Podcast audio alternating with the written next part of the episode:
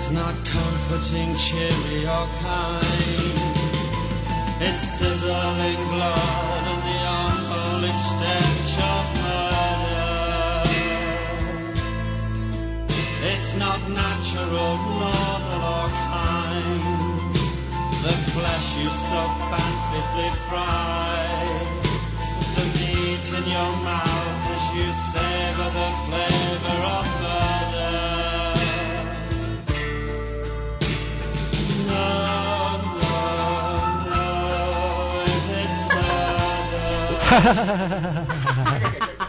I told you to quiet down over there, for God's sake. Who are you talking to? Both of you. What? we have a lot to talk about. All right. If you're out there savoring the unholy flavor of murder, you better drop it. It's time for another v- v- v- v- version of the vegan radio. and let me tell you, listeners, you can tell we're off to a good start. Sorry, we forgot to bring our letter V's today. So, today's show is going to be very exciting. Why, Derek? Why, Scott? Why? Because How? we have Ray Sikora from Simply Enough, Humane Educator, and we also have Freya Dinshah, who helped found the American Vegan Society, All and they're both going to be on the show. Here in our very own studio? Wow. And I can a- attest to Ray Sikora's amazing personality, full of sunshine, positivity. It's very affected by her. really? Oh, yeah, and she's got a great voice. Yeah. There's that, too. Okay. No musical guests today. And we have some news stories and some events coming up next on Vegan Radio. You're listening to WXOJLP 103.3 FM. I'm Derek Goodwin. and today's news and events. we have uh, some belly dance workshops coming up for the Vegan Bus fundraising events for us. We have Amethyst from Pittsburgh, Vegan Belly Dance Extraordinaire, coming to town at the end of this month. And what we have is an American Cane Belly Dance Workshop, which is May 23rd in Amherst at the Shaolin Kung Fu and Fitness Center from 7:45 to 9:15 p.m. The How much is it, Derek? the it's uh, thirty dollars, fifty percent, which will go to the vegan bus. The dance is full of earthly stomps, vibrations, and popping. Tribal nature and music differs from the traditional Egyptian cane dancing with saidi music.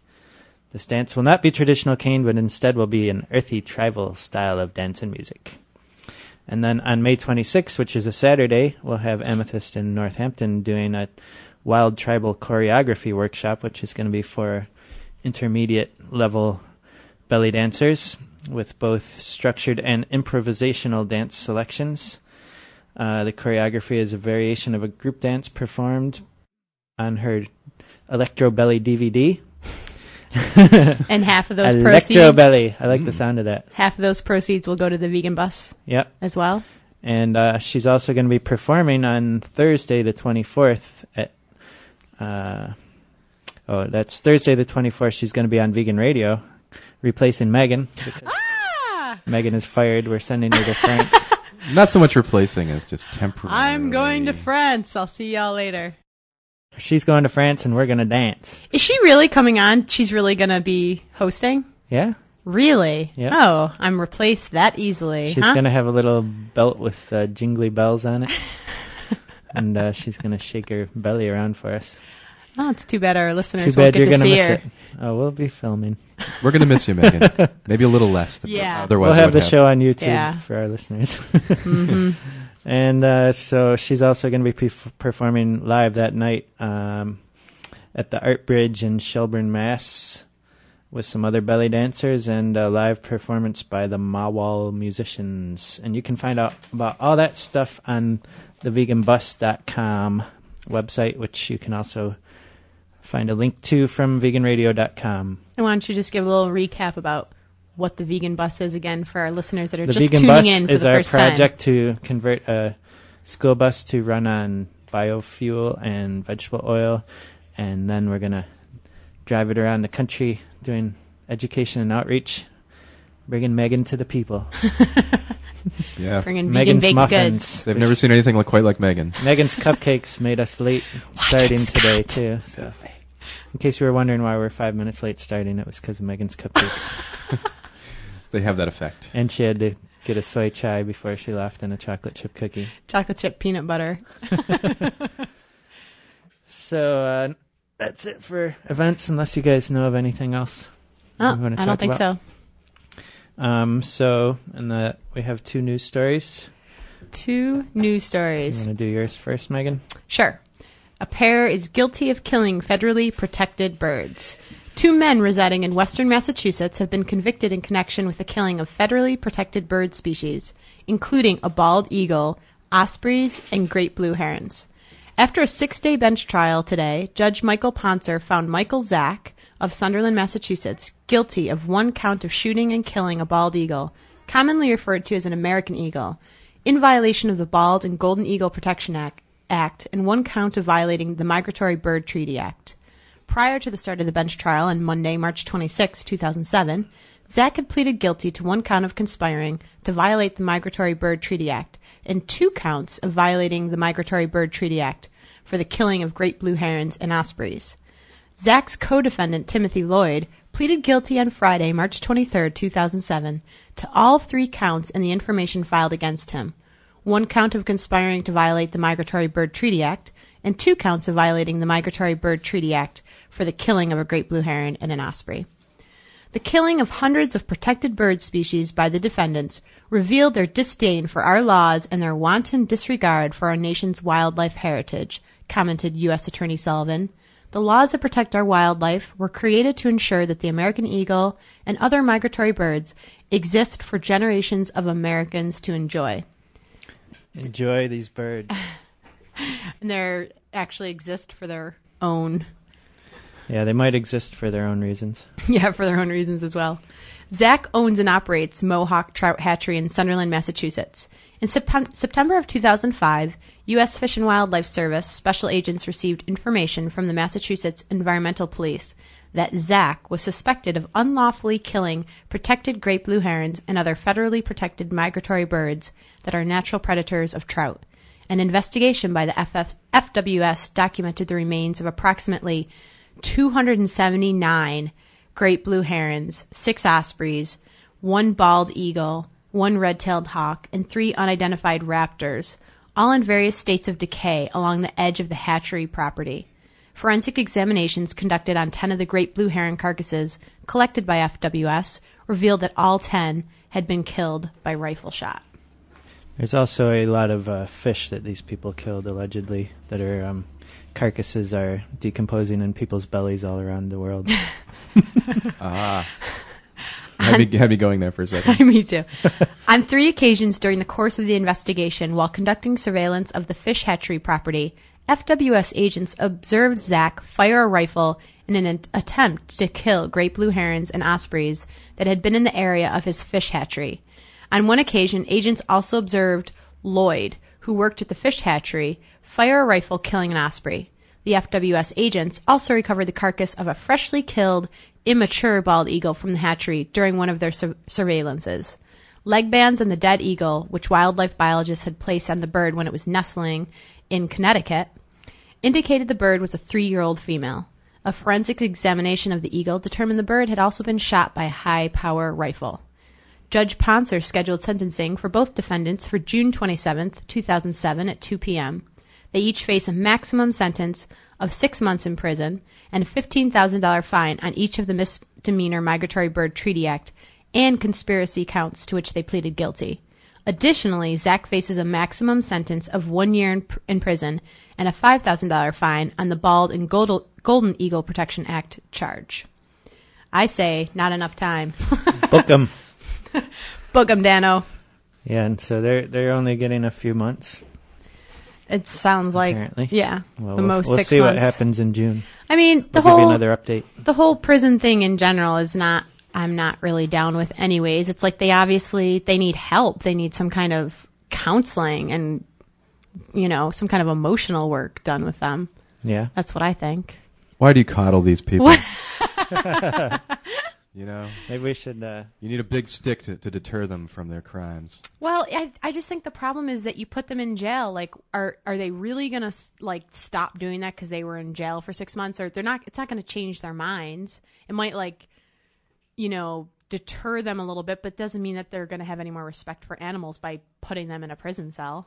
well, this story kind of like highlights a lot of speciesism that goes on. Uh, you know, they're they're killing all these animals to protect their fish, which they're Right. going to kill for uh, people to eat. Right. And But it's really Right. about money.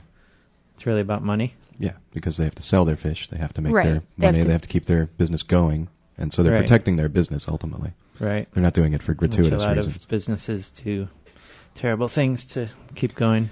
Right. Well, you know, it goes into like part what what Megan was saying. You know, it's like we have a civil system, civil law, and that's sort of like you know you can't mandate morality or ethics so much. You know. Right. There are certain areas, but you know, clearly, I mean, this is one area where, you know, it would be nice if there were you know p- things in place for rehabilitation and sensitivity training, but right. I, it's hard to I- get that in there. 'cause Yeah. that Well, there's gets- a- Because I- too much of religion. Because I think because I think you need that, and then instead of being like you're going to prison for six months, I like I believe that there should be consequences, and there should be a much heavier financial charge than even I think what they're giving them, so that maybe they do go out of business. And I mean that's I still think they might be out of business at this point. oh okay That would Well, be that- like corporate personhood murder if you did that. yeah exactly I don't know. It's uh, you can't be, get too too penal about these things. Penal. Penal. Yes, you just wanted me to use that word. That's why we have two stories like it today, I guess. Um, so I'll get to mine now. How about that? All right. I think we've. All right. I don't know if we've covered the speciesism. No, we'll be. We're going to come back to that a lot, I'm sure. Really? Yes, over the coming months, we'll have a series about it. Um, so this this story uh, is all over the news. Uh, if you haven't seen it, it's out there. Uh, in Georgia, uh, it's being widely reported that a quote vegan couple were found guilty of starving their six week old baby to death, and uh, their sentence: life in prison for both of them. Uh, eligible for parole. I'm not sure when, but it's in Georgia, so whenever Yeah. that happens to be. And they're African Americans. Uh, yes, that isn't mentioned in the in the headline, but I think that would be strange.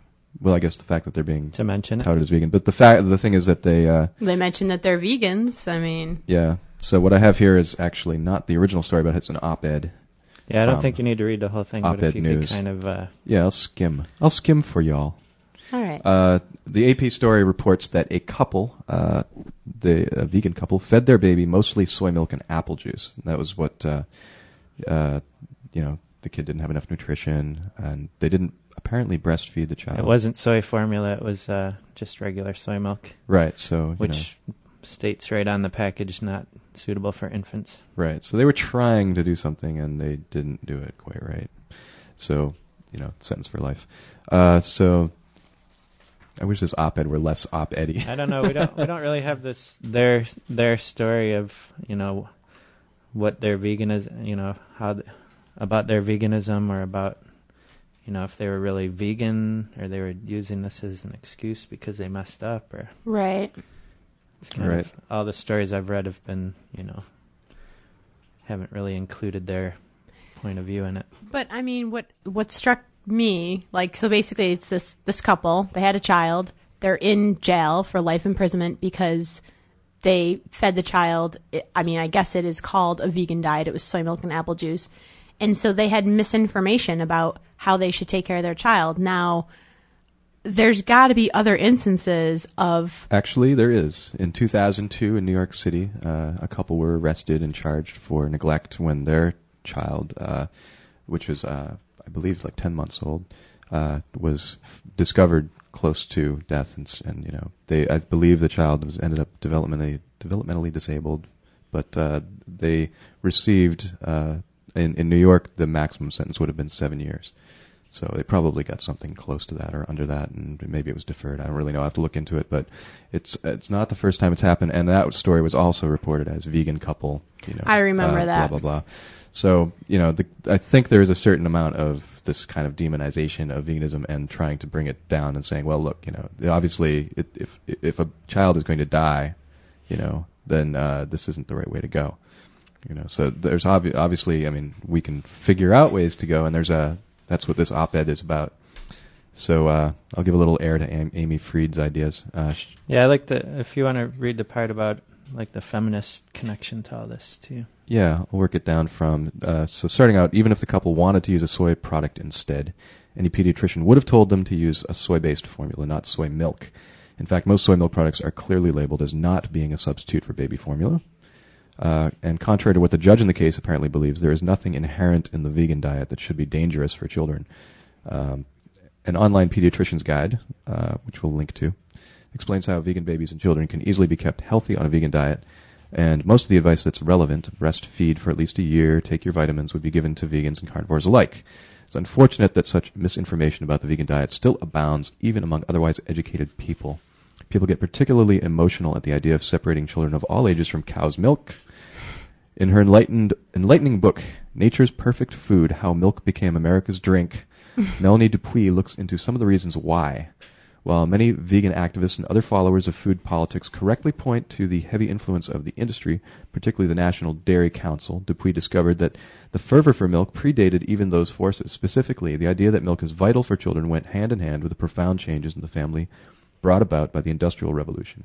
With men leaving the home to work in city factories, women became preoccupied with a new set of duties that went along with their new urban lifestyles, which precluded breastfeeding.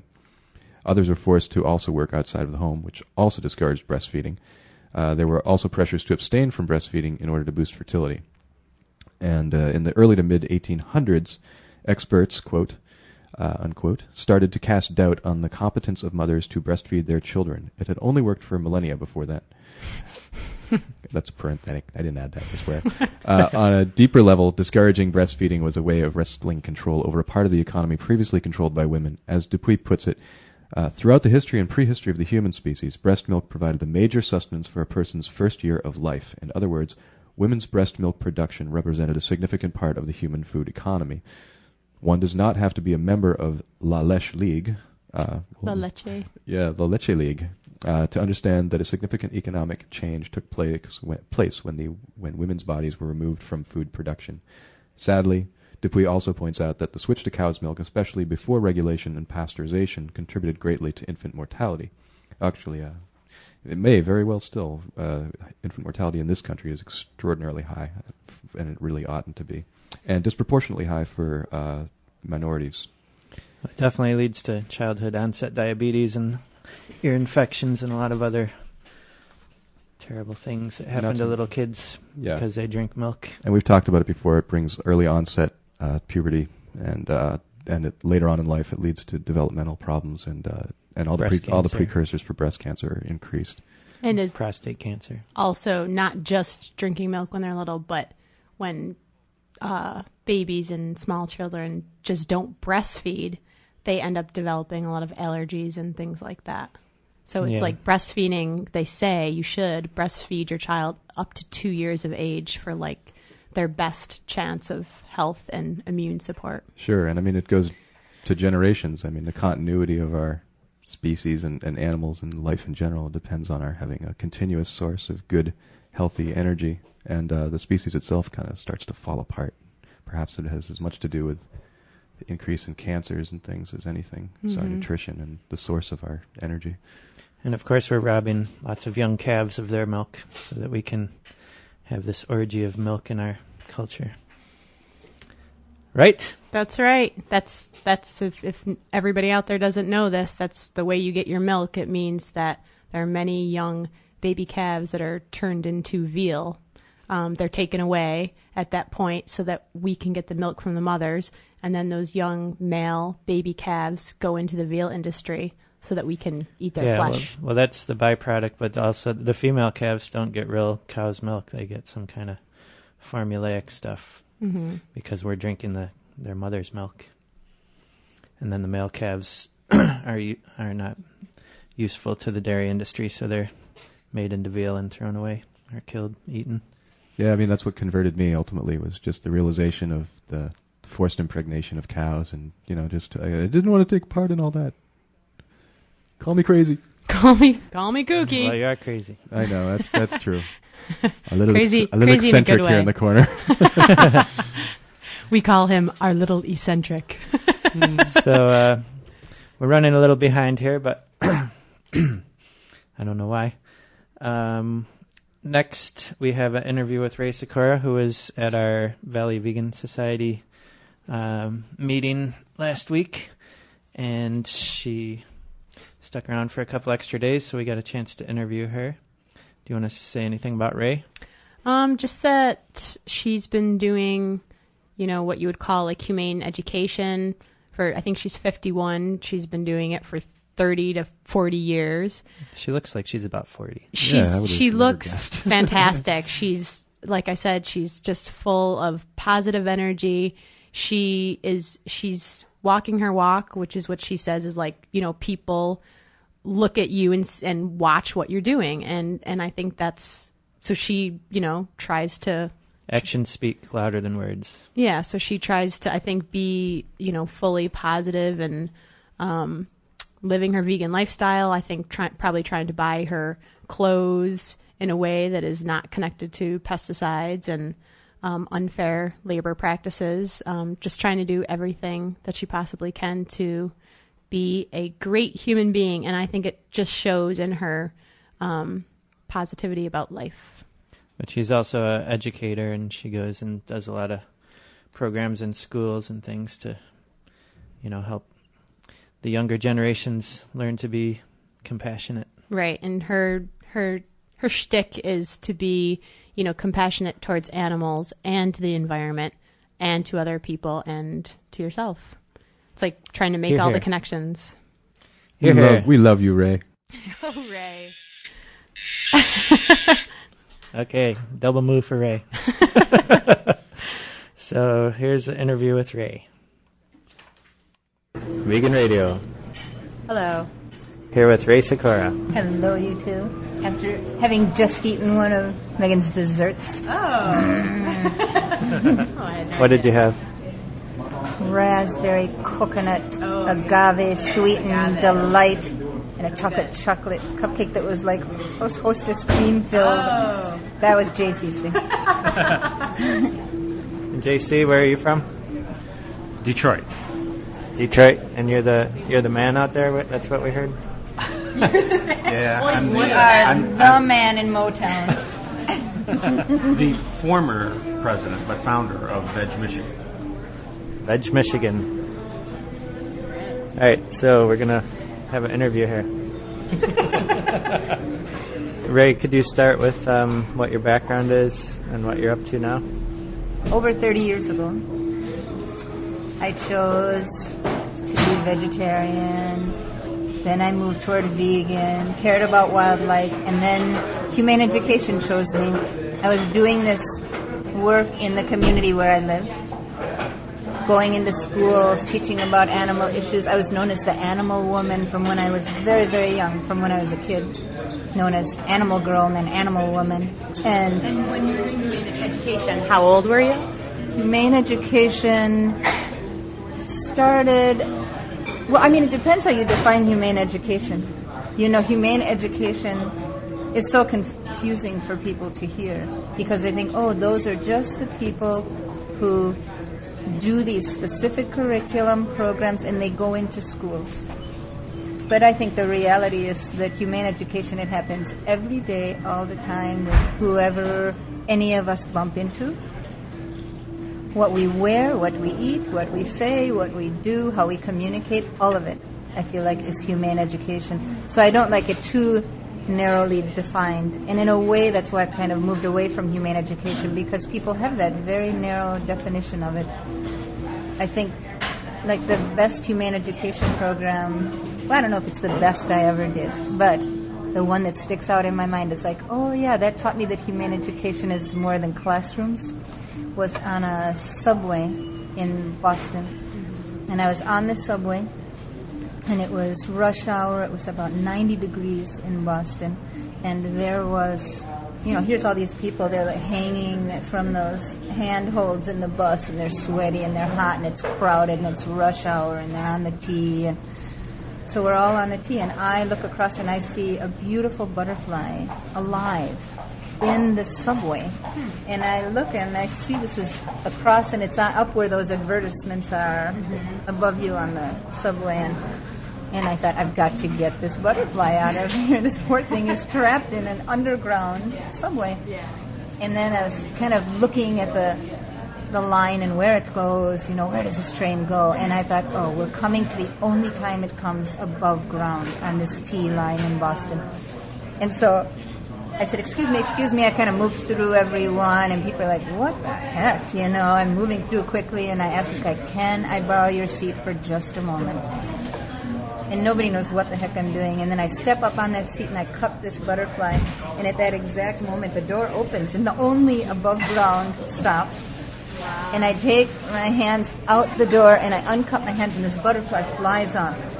And here's all these tired people who had like no expression on their face. And I turn around, and there's people smiling, and there's people clapping, and they're laughing, and you know, it woke everyone up mm-hmm. my mission wasn't to wake up the other people in that train. My mission was get the butterfly out of here to freedom.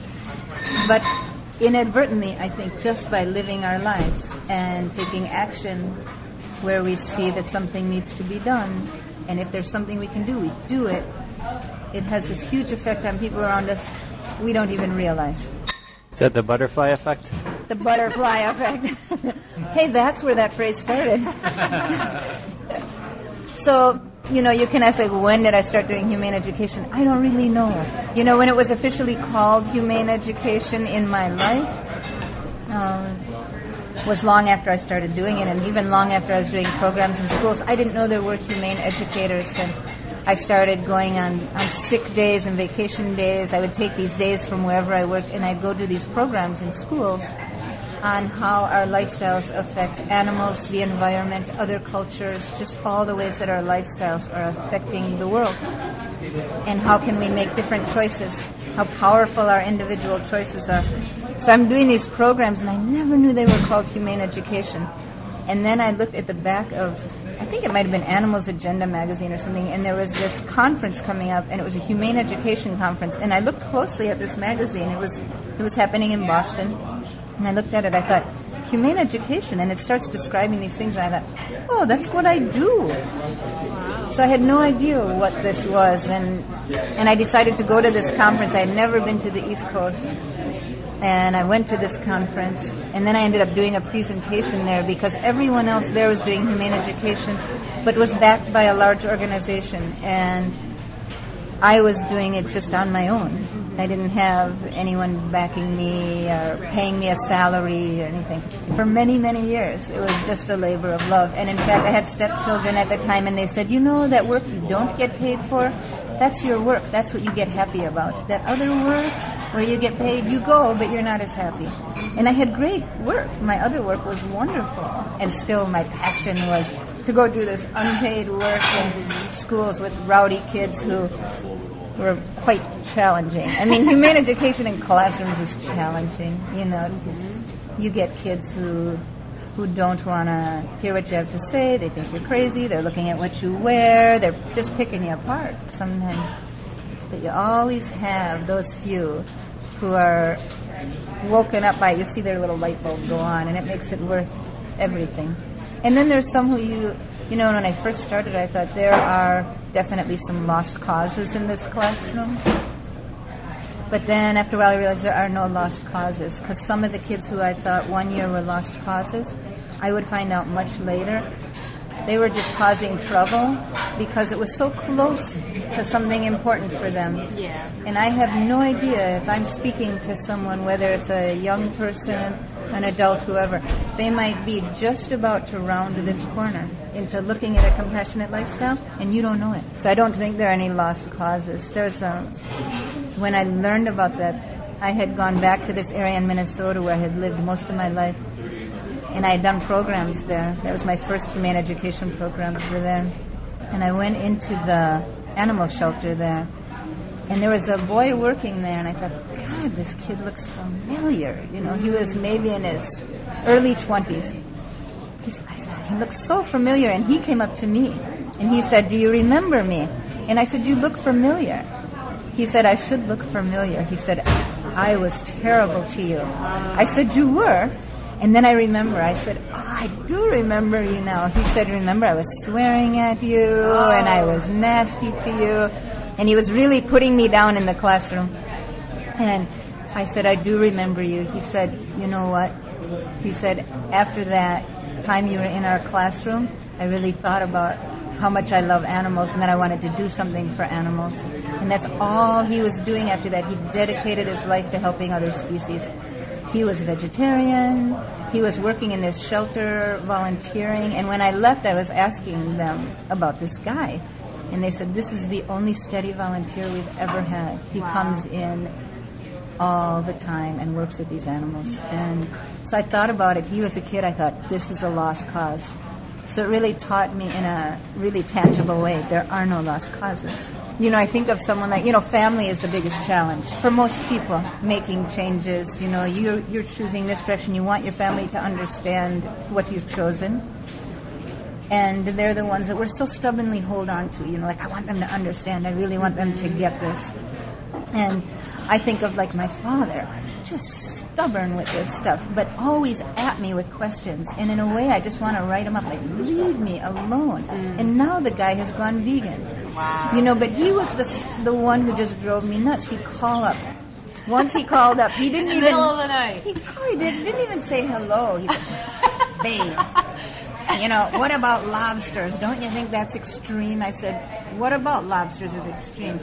You know those kooks who try to save lobsters. Don't you think that's extreme? and I said, well, I think it's pretty extreme to take a living being and put them in boiling water. That seems extreme to me. He said, oh, babe, come on. They're just a crustacean. I said, and that means what? So they're skeletal structures on the outside instead of on the inside. So what does that mean for your argument? Oh, never mind. And he hangs up. You know, like, end of conversation, you know. Or he says to me, we're at a family reunion and he sits me down real serious. He's always on it, you know. And he says, yeah, I think that you don't really care about people. I said, Classic. I said, oh, tell me why you don't think I care about people because to me it seems pretty obvious I care about a lot of people. And he said, you know, like people like pig farmers, if you cared about pig farmers, you wouldn't live the way you live because if people live like you, pig farmers are going to go out of business. I said, wow. I said, then you don't care about people either. And he said, yes, I do. He said, I eat pigs. And I said, but you don't smoke cigarettes. What about those poor tobacco farmers? you know, so you obviously don't care about people either. He said, oh, babe. You know, and then he kind of thinks, but he says, you're right. but he's, he's the one. He's really thinking about it. So he's always coming at me with the questions. So um, let's shift gears a little here. I noticed that um, when you were describing how you talked to your father, he would uh, come at you with something and then you would turn around and ask him a question, which is what you were telling us at the Vegan Society is a good way to, to deal with people who are asking questions like, uh, where do you, or I don't know, what are the questions? Uh, Where do you get your protein? Why chickens? They're so stupid. Why are I you can give wearing you all leather of them. Yeah, all of Yeah. it. If you come to me and say, "Why chickens?" You know, chickens are so stupid. You know, why not eat chickens? I understand cows or you know cute sheep, but not chickens. And rather than go, oh, now I have to pull out all of the information about the intelligence of chickens. That's what we do. We pressure ourselves, oh, now I have to convince you in this brief time we have that chickens are really wonderful and intelligent. Blah, blah, blah. That's too much pressure. Instead, why can't I literally listen to what you're telling me? Oh, you're telling me chickens are stupid. Let me, instead of trying to have you understand me, let me understand you. Oh, your experience is so different from mine. I have a totally different experience of chickens. My experience of them is that they're actually quite intelligent. Tell me about your experience with chickens. To turn it around, you know, because 99% of the time, if I say, Oh, tell me about your experience of chickens, they have none. They have never come face to face with a chicken. They don't know them. They're just saying something they've heard somewhere. So it's so powerful because it does two things. It helps you understand the other person, it helps them inquire as to why they're saying this thing they're saying. So it's it's a really wonderful way to do it. Oh, okay, you're telling me this. Tell me more. I want to understand you. It's a therapist approach. It's like let the other person talk, so then you can find out more information about where they're coming from. And they can find out more information about themselves because we go blah blah blah. You know, we say these things, mm-hmm. but the reality is many of them aren't things we've thought about a lot. You know, we don't consciously think who and what do I care about and how is it reflected in my life. And so it's really wonderful. You give that person an opportunity then. You give them an opportunity to say, oh, I always say that, the chickens are stupid, but I don't really know chickens. I don't know anything about chickens. You know, most people don't. All they know is the cellophane wrapped package or the bucket from KFC. This is what they know. So they don't really know them. They're really quite intelligent. I'm doing I'm writing this material now on animal intelligence because I think it's one of the ways that we take other species and toss them aside as not being as worthy as us, not being as valuable as us. They're not intelligent. And they have, all of us have a different intelligence. We don't understand their language. We don't understand a lot about their lives. That says more about our intelligence than theirs. So I'm doing all this on intelligence right now with animals, and I'm writing this curriculum for the Middle East for Palestinian and Israelis on animal issues, and a lot of it is on intelligence because that's a very easy way for people to just write them off, write off other species. And I think, like, what if the intelligence test was given by bats, for instance? They would say, okay, here's your intelligence test. You know, it's a pitch black night, there's no moon. I want you to go through this forest at this speed and not bump into a single tree. Go.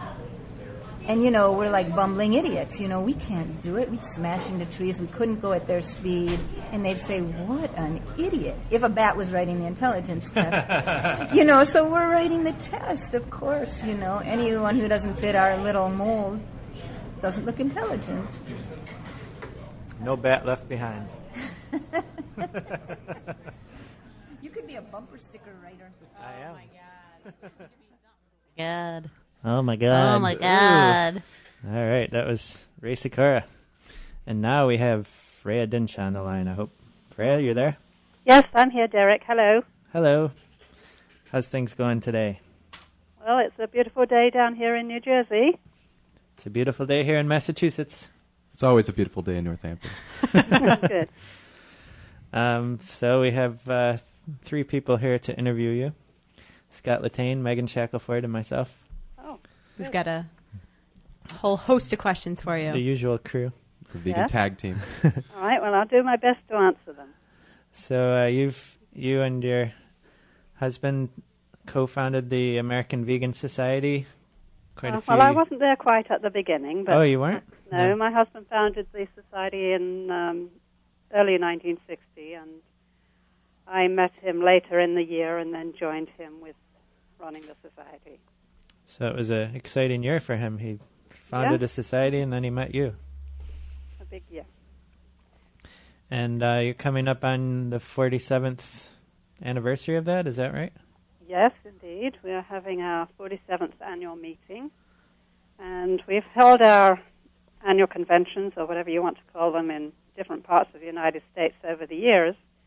But um, it's good that we hold them in New Jersey uh, fairly frequently. It gives people a chance to see our headquarters, and um, we have a large collection of books and media in support of vegan living, and we can never take all of it somewhere else, so it's a good opportunity for people to come and look at all the books we have.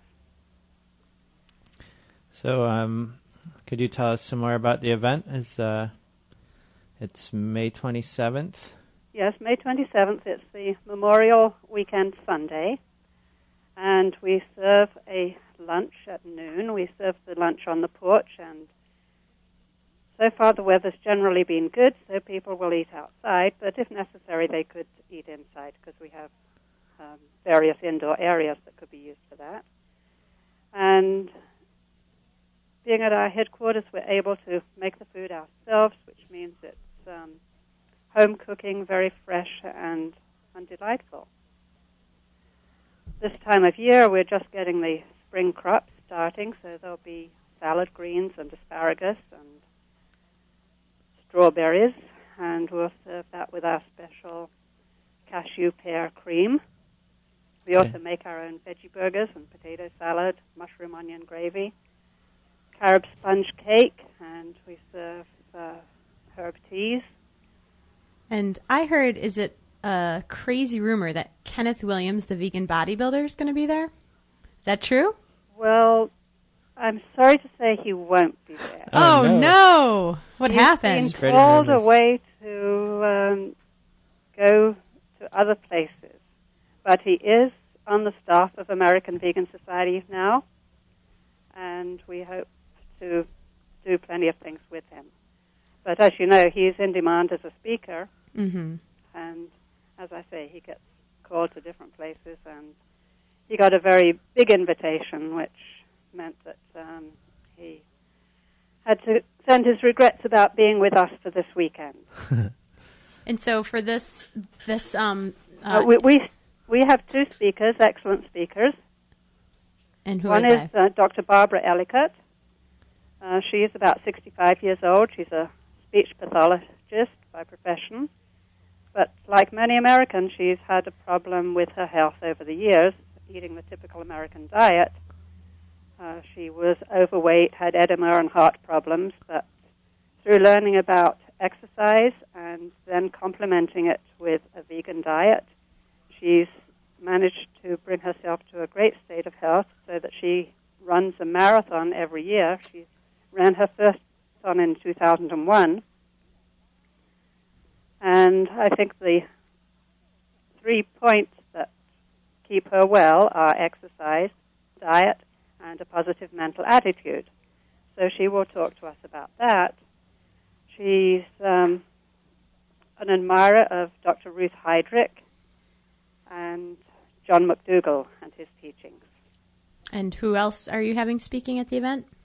Uh, we're having Stu Chaffetz, who is a wildlife expert in South Jersey, and he will be talking about wildlife issues.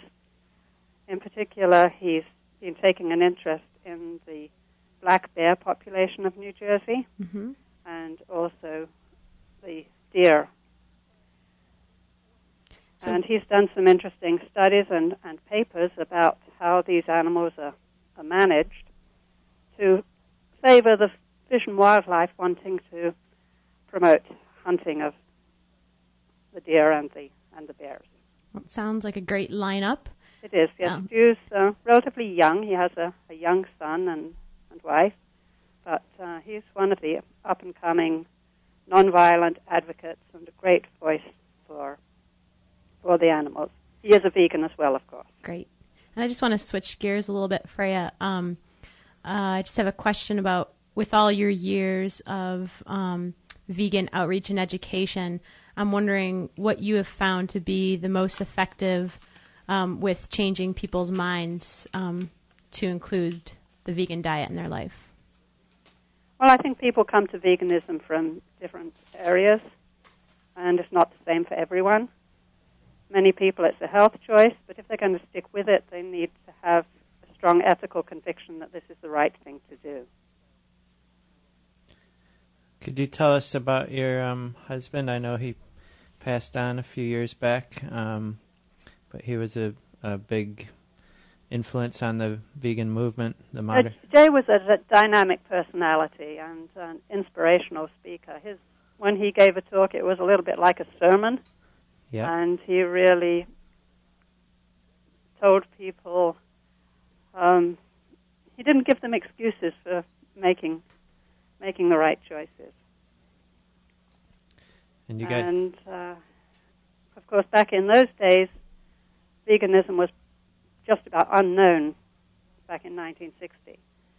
And he had a sense of humor. He said people said he was a crank. um, but he said, you need a crank to get things going. so that's what he really did. He traveled across the country uh, in the early 60s, staying at different uh, cities, talking to different groups, um, vegetarian groups, animal welfare groups, theosophical groups, and that's that's how we started spreading the message. I traveled with him on some of those trips, and we stayed in people's homes, and I picked up some of the recipes that we used in the Vegan Kitchen cookbook, which was the first cookbook that had uh, vegan in the title. Wow. is that still in publication? It's still in publication. It's in its 13th edition. Wow. and it's it's the way I cook. I still use the recipes You still use that that I've been building on over the years. Were you guys hippies back then? I don't think we were hippies. No, Jay was a little more straight than that. And he was a straight crank. what? Yeah. And what? What did? What would Jay have said was the most um, influential way to get people to say convert to veganism? What? What? What do you think he would have said ab- about what was most effective? Well, he talked to people about ahimsa, which means without hurting or harmlessness. His father came from India, and so he had a bit of a background in Indian philosophy. He also talked about reverence for life. So the two people who influenced his ethical thinking the strongest were Mahatma Gandhi and Dr. Albert Schweitzer Mm. although neither of those two people was actually a vegan, they, their moral philosophy pointed strongly in that direction, not only for Jay, but for other people too. They were both vegetarians, all right. They were vegetarians, yes. And for Gandhi, it was the tragedy of his life that he didn't manage to be a vegan. Right. Uh, the, the Is that something that Gandhi stated? Yes, I believe so. Wow. Well, he fasted a lot, uh, political fast, hmm and Yes. so his body was worn down by many of the struggles that uh, he was involved in, and to regain strength, he did need to take some milk. So I think the milk that he used was goat's milk, and that was a little bit of a, a fudge there. He's, when he had given up milk at one point, he had meant he had um, meant not to drink milk, but when he was told he needed some milk, he chose goat's milk instead of cow's milk. I had never heard that. Yeah. It's interesting that because uh, the cows in India are regarded a lot differently than they are here. I know that. So, um, you know, I was I would think, Well, there, there is a reverence for the cow in India, yes, I would think that it was. It's a- kind of a different as a holy holy mother figure. yeah. But uh, they- nevertheless, They uh, have the belief that the cows the, the cow. want us to have their milk or something. Well, that they're sacred and that I mean, I believe that the treatment of the cow is different in that they have cows walking around the streets and some people will just take a cow and take the milk who's walking around in the streets in India. This is what I've heard. I don't know if that's true and that they're not like caged up in a factory farm. At least some of them. That's right, and also the the male cows are used as draft animals. So the situation is somewhat different, Mhm. but nevertheless, it does take a toll on the environment. Oh, sure. and um, where Indian people are learning to use soy milk instead of cow's milk and make other changes, that's only an improvement. All right. But it is difficult for in- Indian people to understand why vegans don't drink milk. Right. So, um, what is your vision of the future for the American Vegan Society? What do you have? Uh, do you have any new projects you're working on?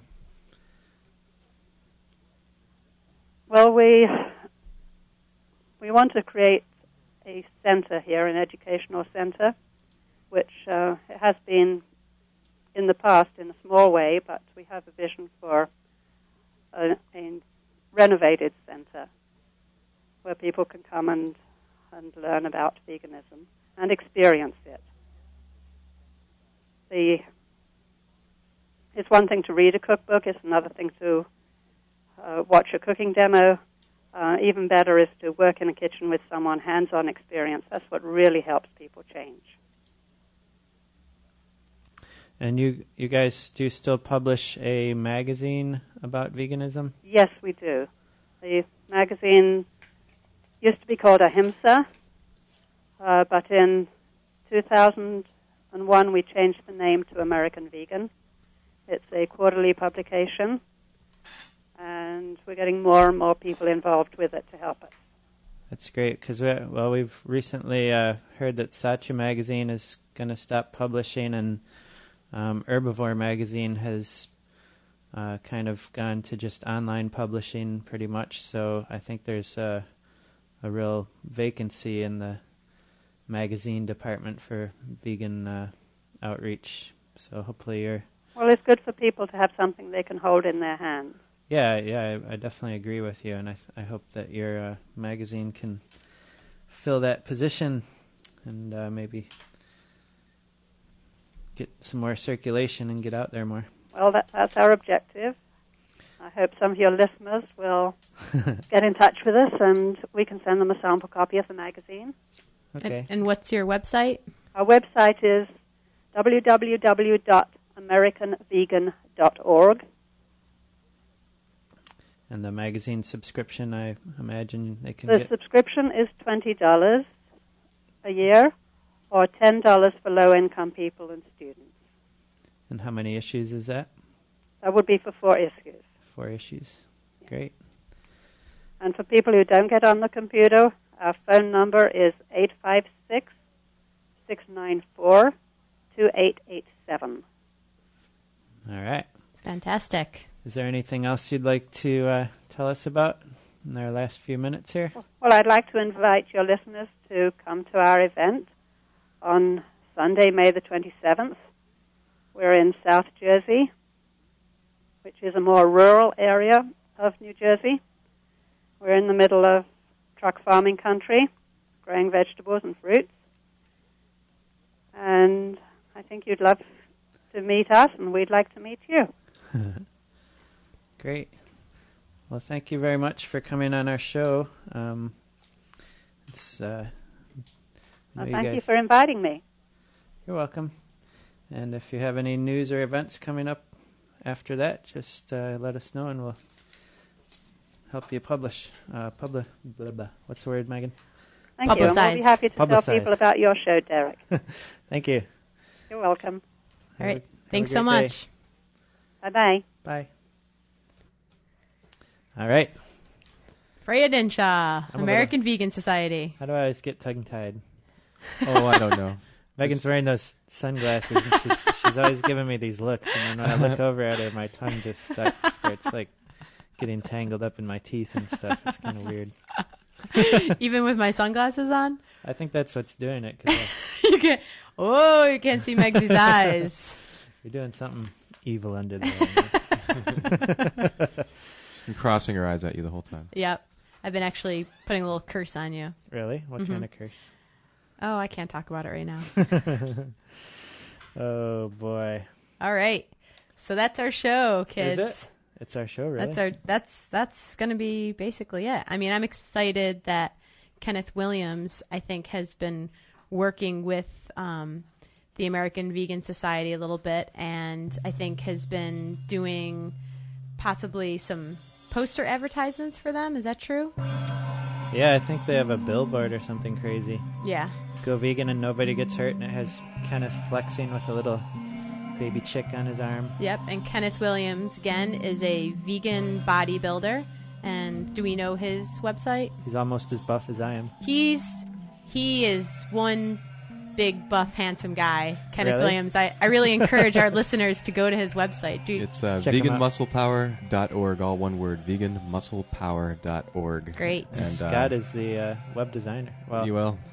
Someday has- soon you'll see the new site, but Yeah. right now it's it's got a lot of old content on it. Old but site isn't but the Scott's. contact info is the main thing, and Yeah. uh, and uh, you can check out some of his uh, photographs and you know experience the buffness that is Kenneth. Yeah, and I just I just think he's doing a great thing for the vegan movement because he is showing people that you can be very very muscular and buff guy and do it all on a vegan diet. So he's an inspiration. He's breaking myths out there. he's an inspiration to Megan, He's, especially. he's an inspiration. He's fantastic. All right, well, check out our show notes at veganradio.com and also uh, check out the Vegan Bus Project at theveganbus.com and uh, check me out anytime. I'll be at Evolution Cafe. in I think about it's five time minutes. for I think it's time for Derek to check out. You know what I'm saying? Up next, we have uh, Jay Deacon. Jay Deacon. With I, was- I always felt like saying Jay Dinshah. with in Spirit. Listeners, I'll be taking over the broadcast in the next two weeks. Don't adjust your dial.